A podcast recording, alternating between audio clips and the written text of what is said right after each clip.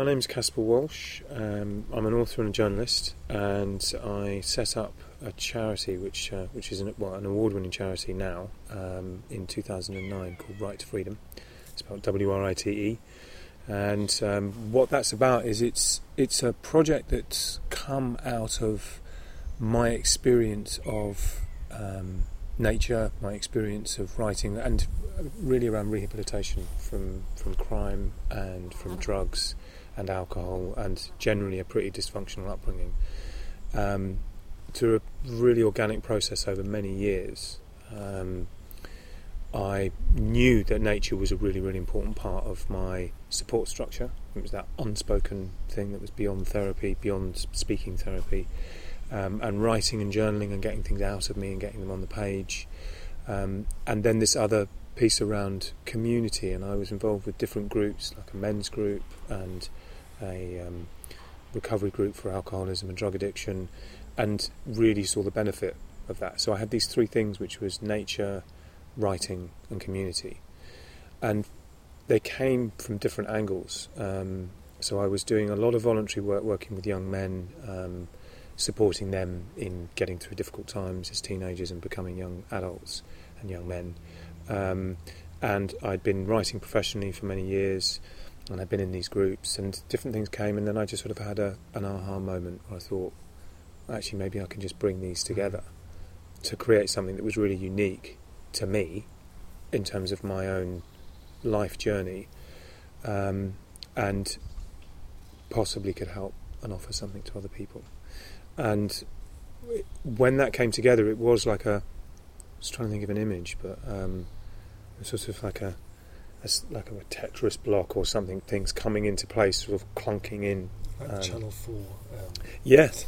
yeah, no, that, that's kind of the image I was thinking of. That sort of thing. It's all sort of like, what's all this going on? And then it goes clunk and it moves in. And it's like, okay. And it was really interesting because that that thing of you know not chasing shadows or chasing things that aren't there or that you know that I think I want and need, but maybe they aren't so good for me. That this fell into place really quickly. And in your book, Criminal, that, that tells the story of your of your childhood and growing up and so on, and a very, as you said, very dysfunctional kind of childhood. What was the what was there access to nature in that? It was based in London, as I remember. Mm. Was there what role did nature play in your childhood, and how, how did you experience the the absence of it? I suppose, or not. Um, well, I mean, London. I mean, I grew up in London, but I also went to schools in the country, so I had a very fractured um, financial upbringing in terms of money for boarding school, no money. So then, you know, I was in the board. I went to a school called Summerhill, which was very much in the countryside. So I had a really strong connection to nature there. And then I would come back to the city in the holidays. Um, and London is full of parks, and so I was sniffing out trees at any opportunity. So in any of the parks, I'd be straight up a tree, and I'd, I'd often sit in it and I found that it was a place that I could, you know, I wasn't having to deal with any adults or any of the stuff that was going on around me. And it wasn't a conscious thought, it's only on reflection that I realised what I was doing. It wasn't like, I need to go up a tree because I'm feeling stressed. It just, I'd just go up a tree like a monkey and then I'd sit up there and I'd feel peaceful. And I just have lots of memories of being in the boughs of trees and things, you know, the trees just moving around in the wind and just looking out and looking at people who didn't know that I was looking at them. And um, so there was a real mix with what I call concrete and chlorophyll. So I had kind of had my, my green fix in the country, and then I'd be like in London, and then when I was in London and it got too much, I would scoot off to a park or to a garden or somewhere where I could get some solace. And a lot of the work that you do now is working particularly with young men. What what do you observe in in a lot of particularly very urban young men and the culture that they grow up in now, and what the relationship they have with nature is in that culture? Um, well, what we do as part of our assessment process, we usually go into prisons or probation or the youth offending teams, and we have a, um, a, an interview and a written assessment. One of the questions on that is, "What's your experience of nature?" You know what you know, and some of them will say, "Well, nothing. I've never been inside." But then you realise that they've been in parks. They used to hang out in parks. There's there's some kind of a connection. They may not have necessarily um, been drawn to it or felt that it was a real need, but they, they knew they had that thing, and there would usually be a camping trip story or something they went off with a, with a school. In terms of them coming on the courses that we run up on Dartmoor and on the coast down in South Devon, uh, particularly the Dartmoor ones, it's really interesting because they come a lot of them come from a prison. They get released on license, so they leave this this very municipal environment of the prison. I think that's the right word. Just a very concrete-driven environment, and they get on the motorway. They're on the M5, and then they're on the A38, and then they come off at Mallerton, and then they're kind of down a country road. And it's a progression of, of dropping into the countryside, and then you end up with these big walls covered in moss and trees overhanging, and then into this site we use um, up at Heathercombe. And generally, what they say is they feel like they're in a horror movie. So their their experience of that kind of nature, of you know non the non-urban park type nature, is that they, this is what they've seen in movies. That you end up there's a werewolf somewhere, or you're going to get eaten. Um, and in terms of the impact on them, um, it's it's profound. I mean, they, you know, they come into that space quite shaken up and a bit wide-eyed. And half of what I do with them, or, or I should say, don't do, is just let nature run its course, and it and it she it whatever it is works on them and then softens them up, and so I don't have to do all the work. So the Blair Witch Project had probably a, a worse impact on our generation's understanding of and immersion in nature than anything else. I think well, yeah, I think the Blair Witch probably had a, had an impact on me for a while. Actually, I got I was worried about going into woods and things and seeing things hanging in trees. But I think the Blair Witch Project is the is the jaws of the noughties, you know, in terms of the, the land-based jaws and how the impact it had on us. So yeah, they do. But then we, one of the other things that we we work with them on is that a lot of it is around tracking and connecting to nature and opening the senses to nature. So we work with them and, and allow them to use their experience of um, something very big scuttling around down there. Um, um, we use their experience of, of what it is to be um, on alert and in intuition in an urban environment in terms of being hunted. So there's this big thing around hunting, and they are generally predated upon either by pimps or bigger dealers or rival gangs. You know, they are literally being hunted on the streets.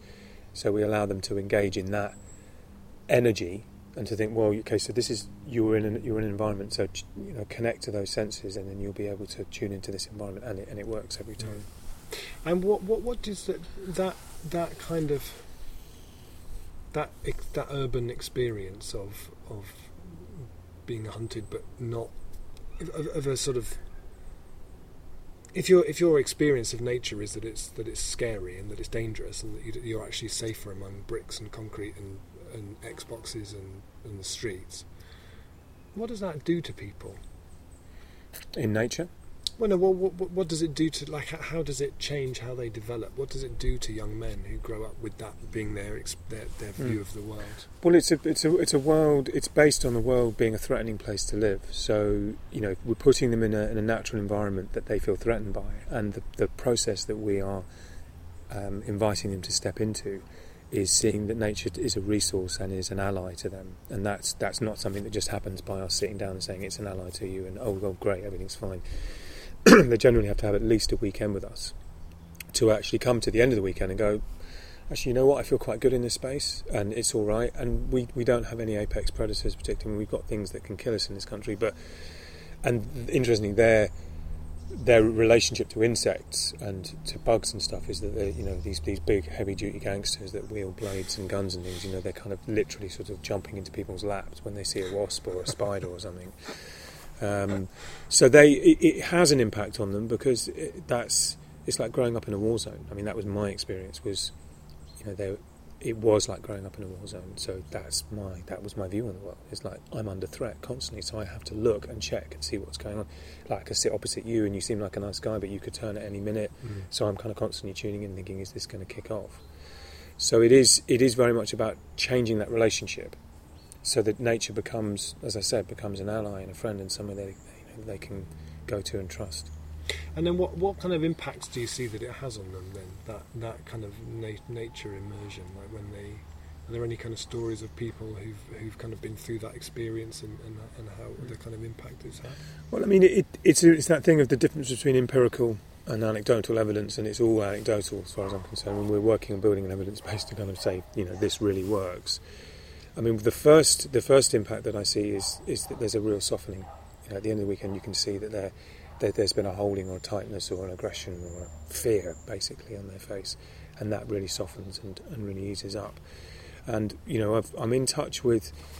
I'm still in touch with two of the lads from the first weekend in 2008 that we ran on Dartmoor. Um, sporadic contact, but they're there. Um, and there's and they they've had a the fact that they're still in touch and that they communicate with me through Facebook or through text messages says that there was an impact for them. There's a guy who lives in um, Portsmouth who said that it was a you know life changing experience for him. And I mean, I'm very wary about how much somebody might big up their experience because it's a very um, it's a heightened experience for them. And anyone who would say this thing has changed my life, it's like, well, okay, if you think that, that's great. But I suspect there are other things at play. So what we do is not. Uh, I say this to, to kind of bodies and funders and organisations: is we're not the holy grail, nor will, nor will we ever be. And even if an individual says this is the thing that turned their life around, it's like, great, I'm really happy. But you've got to have all these other things supporting you as well in the community. And uh, and as the uh, all the debates around kind of education and, and, and education becomes more and more focused on results and uh, and all of that kind of stuff, and particularly young men seem to be the young men who aren't academically gifted just seem to be sort of failed by that horribly. What would be a kind of um, your sense of how we could bring some of the learnings from that and from more exposure with nature and, and bringing mm. that more into our education system. What would that look like? Well, I think um, you know that this interesting mm. kind of you know not academically bright or, or seen as intelligent is is that that's based on the framework of the of the the teaching system that we have in this country at the moment, um, which is primarily whiteboard learning. Um, it's downloading information. And there are people, you know, a lot of people who are predisposed to that. I don't know what the learning style is for that, um, but the learning the learning styles that I work with are kinesthetic learners, which is primarily hands-based learning. And so you, you have those individuals who really respond to the whiteboard downloading process, and they'll end up in university and they love a lecture and they love all this information. I never had a thing for that. You know, I always struggled with it, struggle, you know, because I needed my body needed to move. Uh, and I think that in terms of what would we do is, is that we would have to kind of either look at a, a binary split in the education system between the kinesthetic learning and the non-kinesthetic learning, and then identify and assess those individuals and then stream them to those two individual places. Or we have a way that we can bring both in and we can say, actually, sometimes you do need to be sitting in a classroom. So with the teaching that we do on the weekends, we keep the the classroom-based teaching to an absolute minimum. I try and stay away. There is a whiteboard in the in the centre that we work in. I try and stay away from it, or I'll just literally put some bullet points on the board, and then talk to that, and then say, and so that they can see what I'm talking about. So I think that there's a there's a. I'm amazed. It's almost like a medieval that the the lack of um, common sense, intelligence, understanding, empathy from the systems that deliver the education you know that you know that they so many people know that you know dyslexia is a major uh, way to disengage from the education system. That then they're then seen as troubled kids. They get excluded. They get into a bit of trouble. That becomes more trouble. They end up in prison. And I've worked with loads of young men, and you can just track that process. You know, from being dyslexic and not really being into school to being ending up in prison under a major sentence for a really heavy duty crime. So. Um, and for me that was a real revelation because I've you know understanding that's the train the Dartington train um, understanding that I'm dyslexic and you know I grew up this, this thing about not being academically bright. It, I, I, got to the age of 29 30 before I actually fully acknowledged that I was intelligent. And um, and the truth is is that the guys that I work with the young men they're all very, very bright. They're just not bright necessarily by other people's standards. So it's our job to find out where that is. And one of the things we do is we have this thing where we say, What's your genius? You know, that everybody has a genius, um, that it's not, you know, to the kind of exclusive to Einstein or um, Stanley Kubrick or whatever. It's, it's, it's an individual thing, and it's our job to help discover that, identify it, and tell them that, and then let them grow into a belief of that. So, just to go back to the the thing with, um, you know, when when young men grow up isolated from nature, what does that do to them then? What does it do? What what does it do to us when all we ever see is screens and buses and streets, and we never experience the wild? I remember talking to Martin Shaw, the work that he does with young men, taking people up to Snowdonia and stuff, and he was saying, you know, when you make a shelter in the woods and you know you have some huge hulky gang leader from from Lambeth, out in the middle of the forest in the dark, crying like a baby because he's never seen dark before. You know, I Mm. mean, actually, when we grow up, when we have no experience of that, what does it what does it do to us? What what bits of our psyche or our, the way we work in the world are damaged or influenced by that? Um, I think it does a lot of things to us. I mean, you know, the first response is, is that it. I think it, it makes me ill. I mean, I used to uh, when I lived in Bristol. Um, I'd come back after a weekend in the country, and people would say, you know, you've got colour in your cheeks, and you know, you see guys coming out of prison and they're looking really pale and quite freaked out, understandably because they're in a prison environment and they're locked away. Um, I think it creates a disconnect, and I think there can be a um, uh, a sort of predisposition to to panic at that disconnect, to say that um, that there's something that's broken in that individual. And our thing as well is, is that there's nothing actually wrong with any of them that we're working with. It's you know what's wrong is what's going on within the system and the, um, and, and what the opportunities that they've had, and that you it's the the speed with which they reconnect at not necessarily a conscious level but an unconscious level that actually they're physically the blood starts to, to, to rise into their cheeks. We had a, a guy recently. We were running a project with the Torbay Youth Offending Team, and a guy, you know, they were in group situations which I don't really favour anymore. I mean, I just want to get them outside as quickly as possible because that's where they want to be. That's my experience. That was what I see in front of me. This kid was really disengaged in the sessions and irritating, and you know, I found really difficult to work with. And we got him out into a wood, and another guy, another friend of his for the day, and he just became like an animal. You know, I mean, I don't mean that in in terms of you know immediate. Dis- it's interesting, isn't it? Became like an animal. Oh, what does that mean? He was just kind of like tearing something up and ripping things apart. It's like no, he was he was immediately in tune with the environment. I mean, he had had some you know connection to nature. So in terms of what it does to them, I think it it creates a disconnect.